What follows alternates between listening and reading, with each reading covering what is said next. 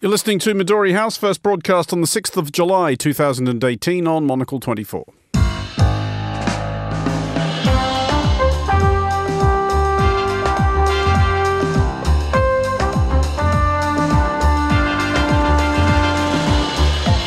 Hello and welcome to Midori House, coming to you live from Studio One here in London. I'm Andrew Mueller. On today's show, Don't talk about migrants. We are talking about a political crisis on the back of migrants. Europe's continuing immigration angst, but is it merely a practical question or a spiritual one? My guests Carlotta Rebello, Markus Hippi, and Fernando Augusto Pacheco will be discussing this and the day's other top stories, including the latest from the World Cup as seven countries remain in contention, Helsinki's preparations for the Putin Trump summit, and the Finnish Rock Festival, which has had the most completely terrible idea in all of recorded history. That's all coming up on Midori House on Monocle 24 right now.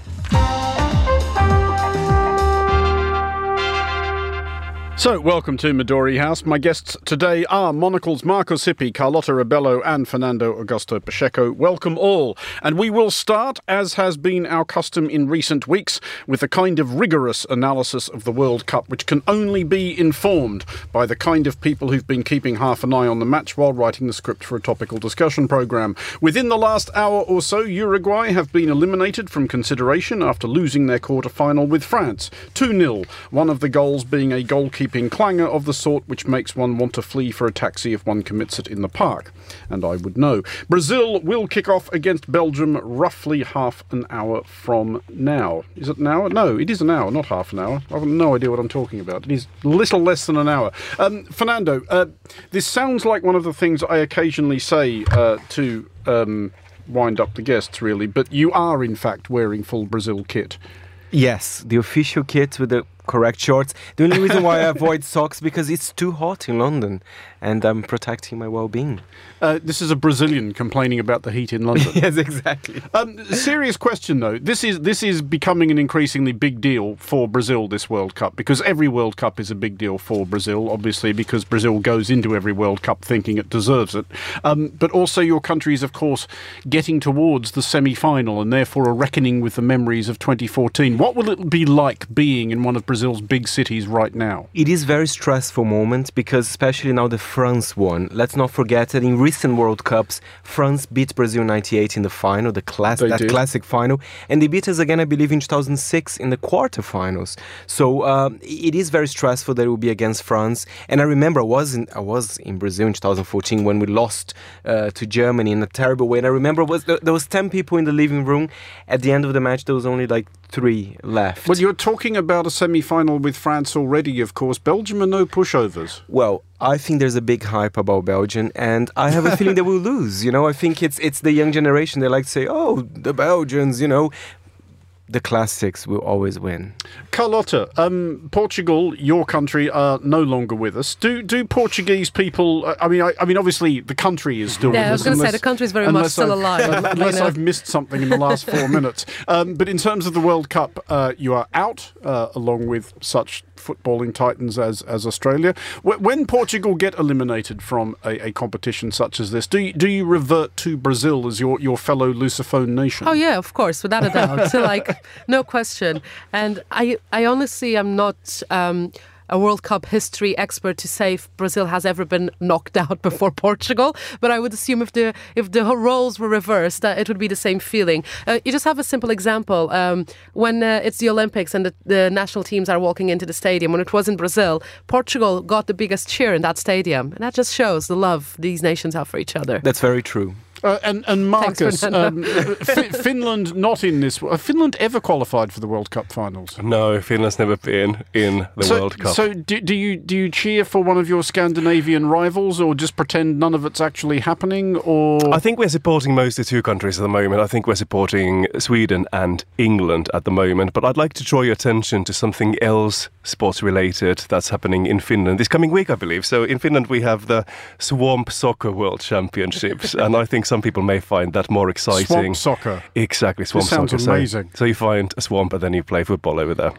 And this is legit, I have Is, to is, say. is this while carrying your wife or, or No, not? that's without wives. The wife carrying competition is elsewhere, but this is in Hyrynsalmi, kind of in the middle of Finland, and it's it's drawing four thousand participants competing over there. It's it's a big event, so I think some Finnish people may find that more exciting at the moment than the World Cup because we don't really feel like we have much to do with that. Has event. nobody thought of combining swamp soccer with wife carrying? Um, I don't know. I think our Finnish listeners should consider this idea. It wouldn't be bad at all, would No, it? no. What no. about combining a swap soccer with the World Cup if Finland gets to host? Is there an international aspect to swamp soccer, or is it is it purely a domestic competition? Interestingly enough, there is a very strong international connection to the Swamp. Fantastic. Swamp um, soccer competition because we get we get a lot of Finnish jour- uh, international journalists coming there, which is actually another massive media event taking place within the next two week in Finland. We were talking about the other one later, but uh, this one is not quite as big as the event when Trump and Putin meet in Helsinki. This this conversation has taken a turn which I confess I had not anticipated. uh, to try and get things a little bit back on track, we should talk about the fact that England. Uh, are still in the World Cup. They play a quarter final tomorrow against Sweden. Uh, there is nobody English at this table. This is this sounds like one of those jokes about people who walk into a pub. This is a, a Portuguese, a Finn, a Brazilian, and an Australian. I'm a British though. Oh, you are, of course, officially. Oh, yes, now- of. I think it's my job. I think it's my job now to In- in- to support. England. I just thought about that for the first time now. Yeah. But but what have we all made of England adjusting to the fact that they've got a chance? Because Eng- England usually do go into major tournaments with this kind of weary fatalism about them. They you know they just think how long is it going to take before we lose in heartbreaking circumstances, probably beaten on penalties by Germany. But the Brits, they also have the characteristic of false modesty Hmm. as well. So I think that's actually a, a Machiavellic plan. So, so yeah, they as, always as an put- Australian, I'm duty bound to observe that the English have plenty to be modest yeah, about. but, but, but, but you know what I mean? They, they, they love to say, oh, we're bad at this. But deep inside, they know they actually have a chance. So I don't buy actually this this kind of uh, self-depreciating uh, Brits thing. That's just my analysis from from my, from my 10 years here. Carlotta, what have you made of the, the burgeoning cult around the, the manager, Gareth Southgate, in particular? I mean, he does seem to be a basically decent bloke, but it's it's amazing to me how big a deal it seems to have become in English public life at the moment.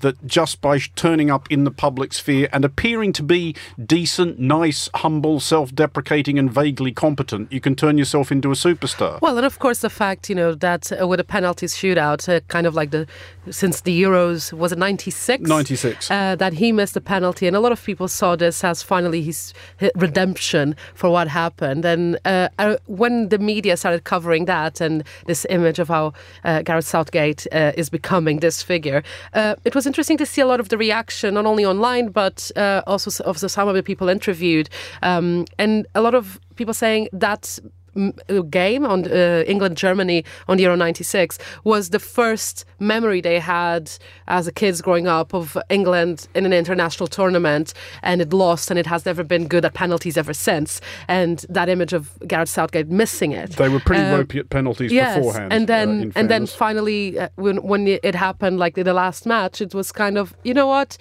uh, my whole life watching this man or having the memory of that man, and finally he's had his moment. I love it. Uh, just finally, before we move off our rigorous analysis of the World Cup, I want a one word answer from each of you. Where we are right now, seven teams left. Who's going to win? Fernando first. Brazil. Marcus? England. France. France. I'm going to say Belgium, and that's Ooh. not just because I put money on them and on Romelu Lukaku to win the Golden Boot. I found myself cancelling my sauna reservation in Finland because I happened to be there when England's playing. Well, no, no greater That's gesture serious. of patriotism Exactly. has anybody ever made in They the made in, a- in the long history of this sceptred isle, Marcus. They made a good decision with the passport, Marcus. The, the, the knighthood will doubtless be in the post in due course. But let's look now at Germany, which has come up with another plan for dealing with irregular migrants, which must surely be getting as close to the point at which there has been a discarded policy for every single person who has tried to reach Europe in the last few years.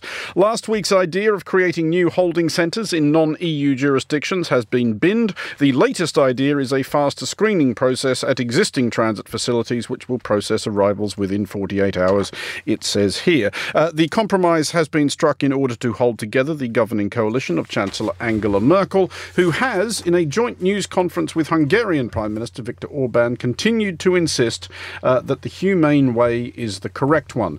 Uh, I mean, this news conference, uh, I'll put this to you first, Fernando. It, it's kind of a. Um, it, it's a, an illustration of the two poles, I guess, of the, the European approach to this. Uh, Angela Merkel says that, you know, uh, well, her quote was, Europe's soul is humanity. We must keep that and its values. If Europe wants to succeed, must not close, close itself off. Whereas Orban says, if we want to act humanely, uh, we must close the borders and bring support over there and not let in those who bring problems. Um, are either of them entirely wrong? Viktor Orban is completely wrong. First of all, he would not support the countries and that's a reality. I mean, no, knowing Viktor Orban, and you know, I do understand Angela Merkel because you know, Europe. Let's be honest, is a very wealthy continent, generally progressive. They they're trying. I, I, know that sometimes they try to do the good in the world, but it is a bit embarrassing for the continent how many countries are becoming so anti-migrant. Oh, I'm not saying that we should have a completely open migration policy, but it is embarrassing because even you know the numbers actually of migration, I believe in 2018, are much lower already than 2015, and it, it's just embarrassing that people are, are, using this kind of fear tactics that we've seen in Europe in the past. And for me, this is repeating itself, and I, I just don't think it's nice. You know, uh, Marcus, one of two Europeans at this table. Why has or what would happen? Do we think if a European leader tried approaching the immigration issue by just saying, actually, it's not that big a deal. If we go back as far as 2015, if I've done the maths right, it's about two million people uh, who have tried to get into Europe through what we'll call mm-hmm. irregular means. That's two cities about the size of Turin or Cologne. Europe could stand that, couldn't it? Absolutely, absolutely. But this is so much about impressions and people's ideas of what actually is, has been happening. I think there's been some opinion polls where people have been asked what they reckon how many people have arrived in Europe, and they vastly exaggerate the numbers. They don't. I, I think people are losing the idea of the scale of of this issue of what is happening. I'm just thinking, like for example, in my home country, Finland. I think that country is missing a great opportunity. Finland is getting very old, and they need young people over there, someone to work, someone to raise taxes, so that we can take care of the elderly. At the same time, Finland is very much trying to close the borders just because there is such a public pressure. So if there was a politician saying that, okay, let's solve this issue, let's open the borders, let's invite all these young people over, there would still be a massive opposition because people think that now these migrants come and take over and they bring so many problems with them. And that, that problem aspect is also something that is always being heard from the right wing politicians that migrants come here and bring problems. I I don't buy that at all. That's just one of these stereotypes and false claims when it comes to this migration issue. I will never understand. Uh, I can't simply understand in any country when dealing with the issues of migration and the argument of oh uh, they uh, they come here and they take over and uh, that's why we have no jobs. But I'm sorry if a person that wasn't brought up in your culture doesn't speak your language as a native can come here and get a job, then you're not looking that hard. I'm sorry, it's as easy as that. Of course, we're not talking here about skilled migration. That's different, but to claim that the reason why you're unemployed is because someone that's seeking asylum has a job and you don't after all the hurdles they've been through, then I just can't understand that argument because you simply haven't been looking. In Finland, in the Finnish discussion, there's always three arguments. The two main arguments are that they come here and take our jobs, or they come here and then they live on our money, on our benefits. And then there's a third argument that they come and take our women. Oh, but right. that's a different thing, I guess. And can I just say, like, from someone that is actually suffering from anti immigration policies, I think I need to make the case. Immigration, migration, whatever, is wonderful, you know. And I think we're missing people that says this directly, you know. There, there's this too much of a language of fear that I feel as an as an immigrant in, in, in the UK, for example, and and I find it very sad, you know. Like for example, I came from a country that where basically everyone is a migrant, you know. The US, your country Australia, as well, Australia. So. so. you know, it, it's actually nice that people wants to come to your country, and it's been proven. If a country receives a lot of immigrants, it would do amazingly economically as well. I think there's an interesting interesting aspect from Germany about this whole discussion now. Um, maybe the opinion is slightly shifting in Germany. I was just reading a moment ago that there's been a new public opinion poll in Germany that says that Horst Seehofer's popularity has fallen quite drastically ever since he started agitating for tougher border controls.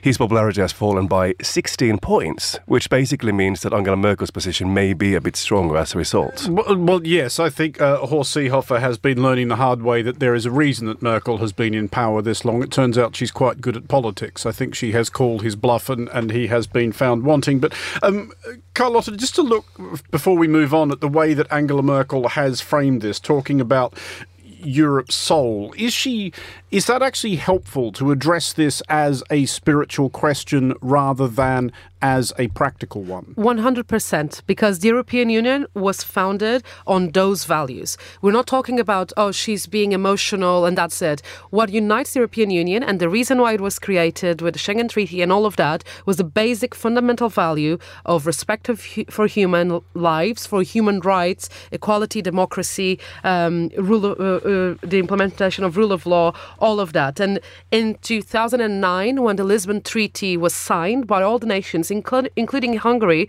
because it was part of the European Union by then for four years already, for five years already, it joined in 2004 the Lisbon Treaty basically added this humane side into the law of the European Union, uh, along with the social and economic uh, economical rights. So I think it's completely called for for this issue to be addressed as calling for this emotional and humane side, because that's the core value of the European Union. And if you don't agree with that, then maybe you don't belong in that institution period.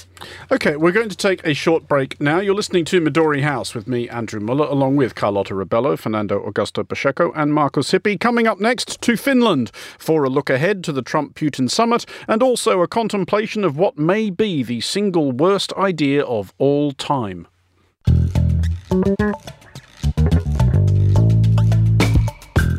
Monocle has bureau around the world in Tokyo, Hong Kong, Singapore, London, Toronto, and New York City. In Toronto, our bureau chief is Thomas Lewis. Torontonians like to think of this place as one of the most diverse and one of the most tolerant anywhere in Canada, if not anywhere in the world. And the energy that brings off, I think, is really fertile ground for a journalist, a bureau chief, for Monocle as a whole to tap into and to play a, a key part in. Hear from Monocle's editors and correspondents on the stories that matter and the places that matter every day on Monocle 24.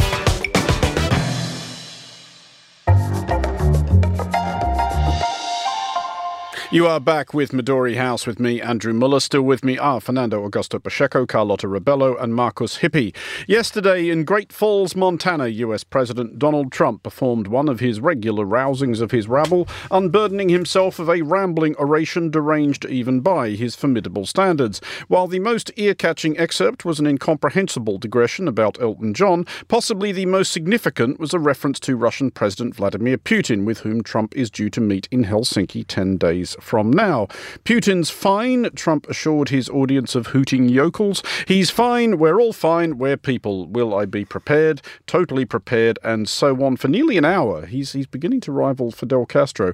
Um, Markus, a native of Helsinki. Uh, how excited is your hometown? Incredibly excited. Um, that, I think that for our listeners is what a Finn sounds like when he's incredibly excited. no, it's, it's, it's actually a massive undertaking for the city of Helsinki. Um, police officers' summer holidays have now been cancelled. This would be like the the most important holiday season in the country, but people are willing to work for this and they want to make it a success, not only when it comes to what happens between Putin and Trump, but also obviously Helsinki wants to get a lot of attention.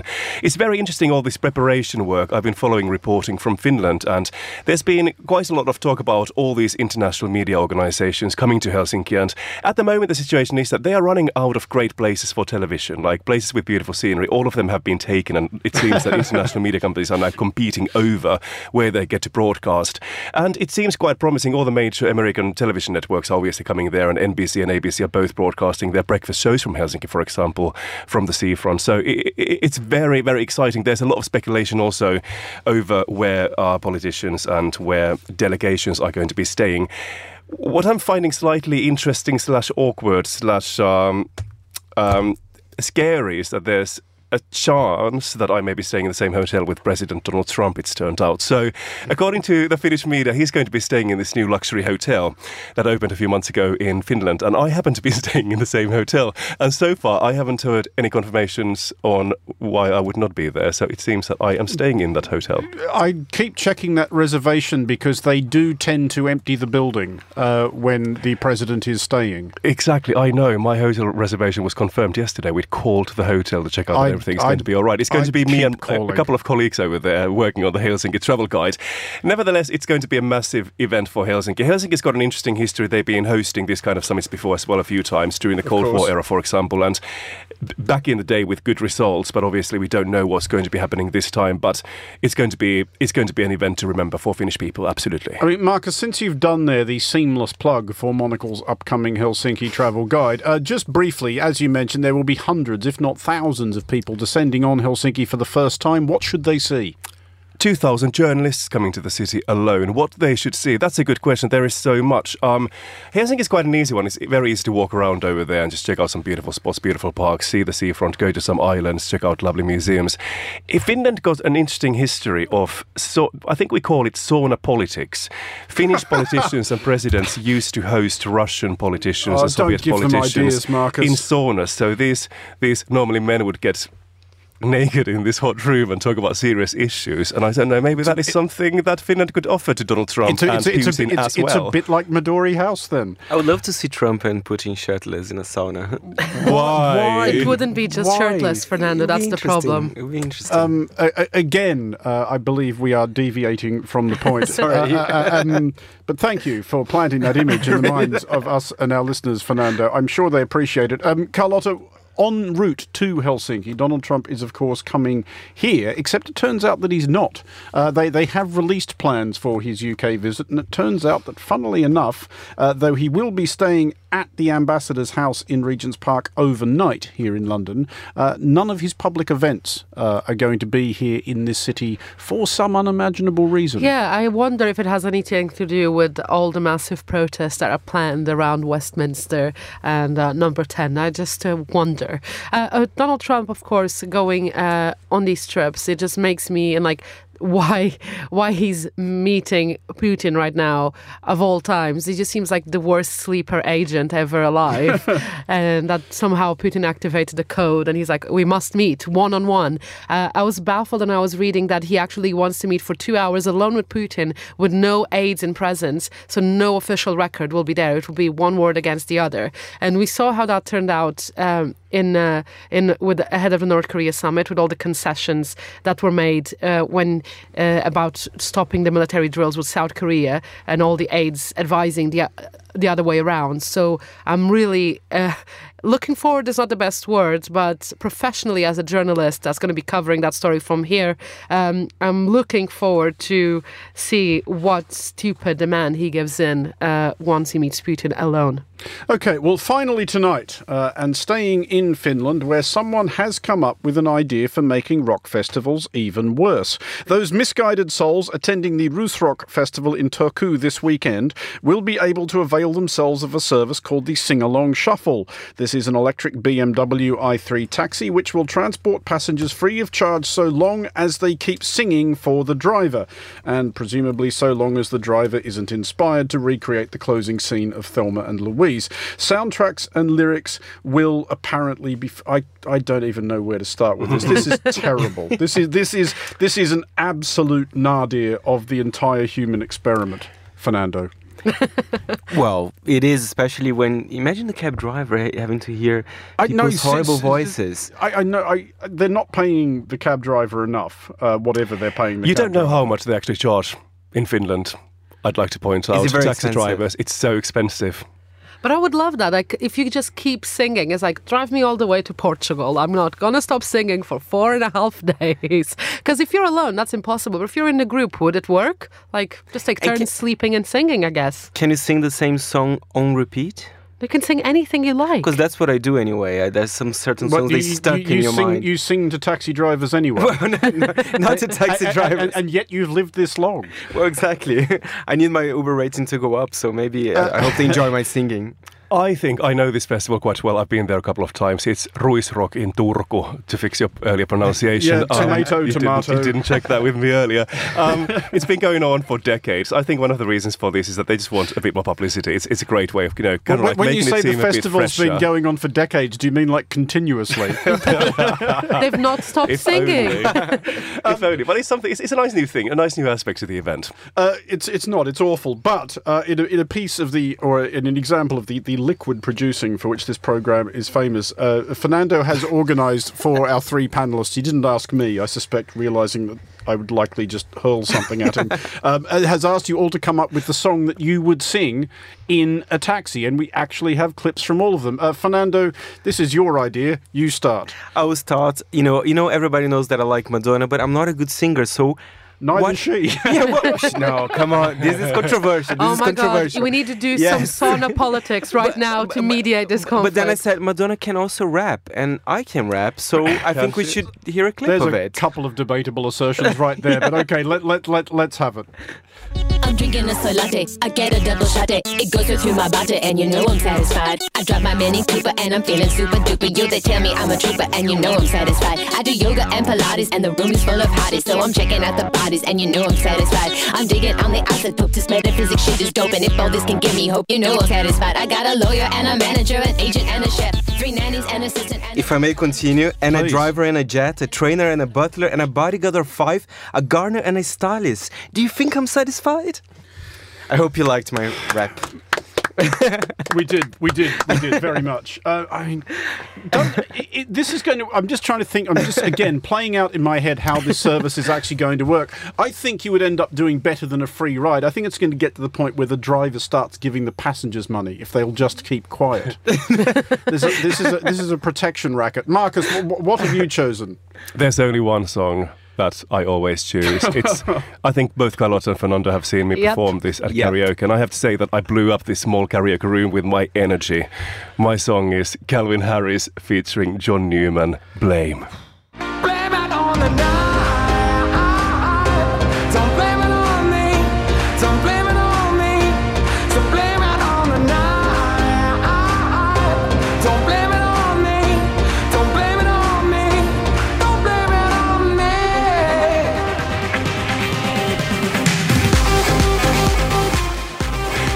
This is the part where everyone was jumping. And Marcus singing "Come On London." We must must add that. I think I was swearing, kind of. I was trying to energize the space Yes. as well, and everyone was jumping on their seats. it worked. I can testify. To that. I mean, that. there is a question if we return to the original scheme of endurance here. I mean, h- how long do any of you think you could keep this up for? I mean, if, if, if you're talking about a cab dri- journey of a reasonable length, say 20 or 30 minutes, So it, it, it really depends. If you have to sing an actual song with all the lyrics, I'm not sure. But if you just have to sing randomly, I, I think I can easily You know, do an hour. There, there is a Monocle secret. I think it's more of a Monocle 24 secret even, but every now and then we've been inviting karaoke party, eh, eh, organising karaoke parties at a Japanese karaoke room in London. I've and never been those invited do to one of evenings- those, not disclose Those evenings location. have been going on for hours. Okay, I'm, I've never been invited to one of these, Marcus, and I, I would take it personally if it was the kind of thing I actually wanted to go to. um, uh, Carlotta, your choice. Well, I so for me to sing in public, it has to involve some sort of uh, alcohol, and I think this is the greatest song to sing drunk. uh, this is Bohemian Rhapsody. Oh, God. I see a little silhouette of a man. Scaramouche, Scaramouche, will you do the fandango? Thunderbolt and lightning, very, very frightening me. Galileo, Galileo Figaro. Magnifico! I'm just a poor boy, nobody loves me. He's just a poor boy from a poor family, sparing his life from this one. I think these guys sound drunk already on this record. But Carlotta, you have there chosen the worst track made by the third worst band of all time. Oh, Andrew, come on. It's the best track. And I can imagine already like the cab driver getting into those Galileos as well. Like we could We should all do a medley. back and forth. I think it would be great. We should all do a medley of Bohemian Rhapsody with my, my rap and then Marcus uh, tropical house beat. And Also, voice. it's I think the longest song of uh, of the three of us, so I would get the longest, uh, the fu- furthest away from ma- the festival. You make a, a fair point there, but I'm just right now there is literally nobody on this this piteous misery plagued earth that I feel sorrier for than the driver of this taxi. Who would you pick? Uh, it, just some interminable country ballad in which lots of people get murdered. Psycho by Leon Payne or something like that. There we go. sounds Poor cab driver. On that, Are we going to Turku?